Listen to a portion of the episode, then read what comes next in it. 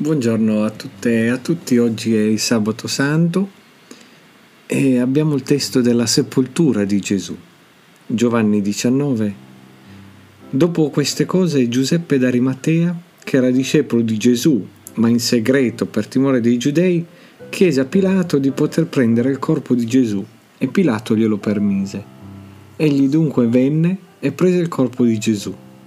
Nicodemo, che in precedenza era andato da Gesù di notte, Venne anch'egli, portando una misura di mirra e d'aloe di circa cento libbre.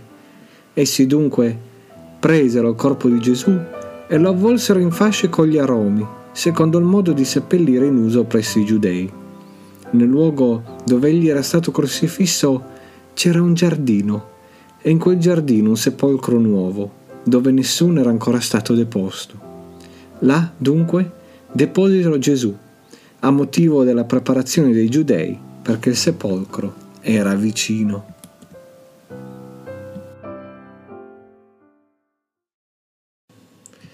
E così oggi è sabato santo e il nostro viaggio di 46 giorni con Gesù attraverso questo tempo di passione giunge al termine.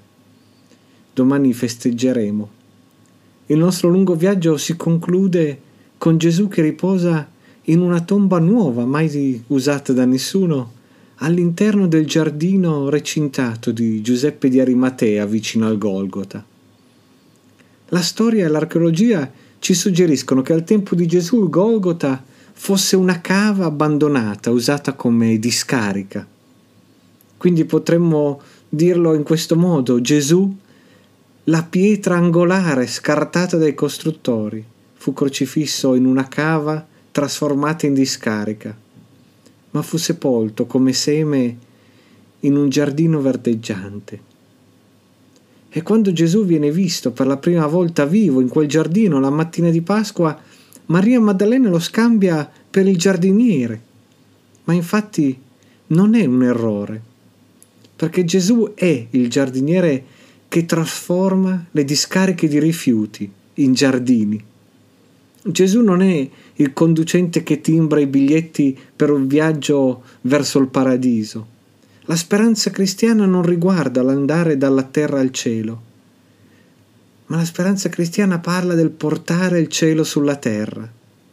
Gesù non è un avvocato che serve per tirarci fuori da un pasticcio legale con un giudice arrabbiato.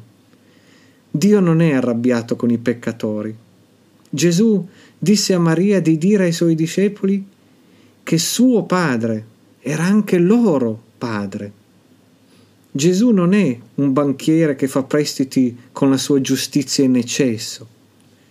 Le persone moderne amano le metafore economiche, ma queste producono inevitabilmente una cattiva teologia. Gesù è un giardiniere, un giardiniere che coltiva la vita di resurrezione in tutti coloro che verranno da lui. Le metafore del conducente, dell'avvocato, del banchiere sono per lo più false e danno una visione distorta della salvezza. La metafora del giardiniere invece è bellissima, in quanto descrive fedelmente il processo di salvezza nelle nostre vite. Pensiamoci bene, il lavoro di un giardiniere, di un, di un ortolano, è molto terreno e anche intimo. I giardinieri hanno fisicamente le mani nel terreno. E noi siamo umani, veniamo dall'humus. I conducenti, gli avvocati, i banchieri si occupano di cose astratte e impersonali, come i biglietti, le leggi, il denaro. Ma i giardinieri descrivono le cose viventi con mani vive. Gesù non ha paura di sposcarsi le mani nell'humus dell'umanità il fatto che Gesù sia un giardiniere con un buon cuore, un pollice verde, dovrebbe cambiare la tua prospettiva.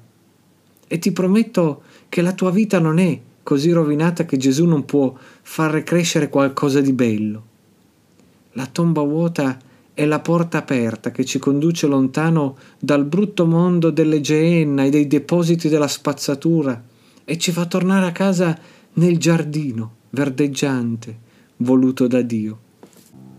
Nessuno ha catturato l'idea della Pasqua come l'inaugurazione di un nuovo mondo con Cristo come giardiniere meglio dell'autore G.K. Chesterton. Nel suo libro L'uomo eterno dice così. Il terzo giorno gli amici di Cristo, arrivando all'alba in quel luogo, trovarono la tomba vuota e la pietra arrotolata, lontano. In modi diversi compresero questa nuova realtà. Il mondo era morto quella notte e quello che stavano guardando era il primo giorno di una nuova creazione, con un nuovo cielo e una nuova terra.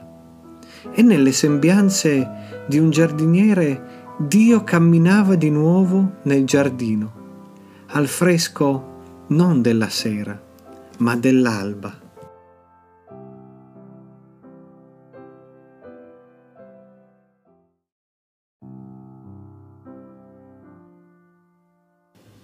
Preghiamo.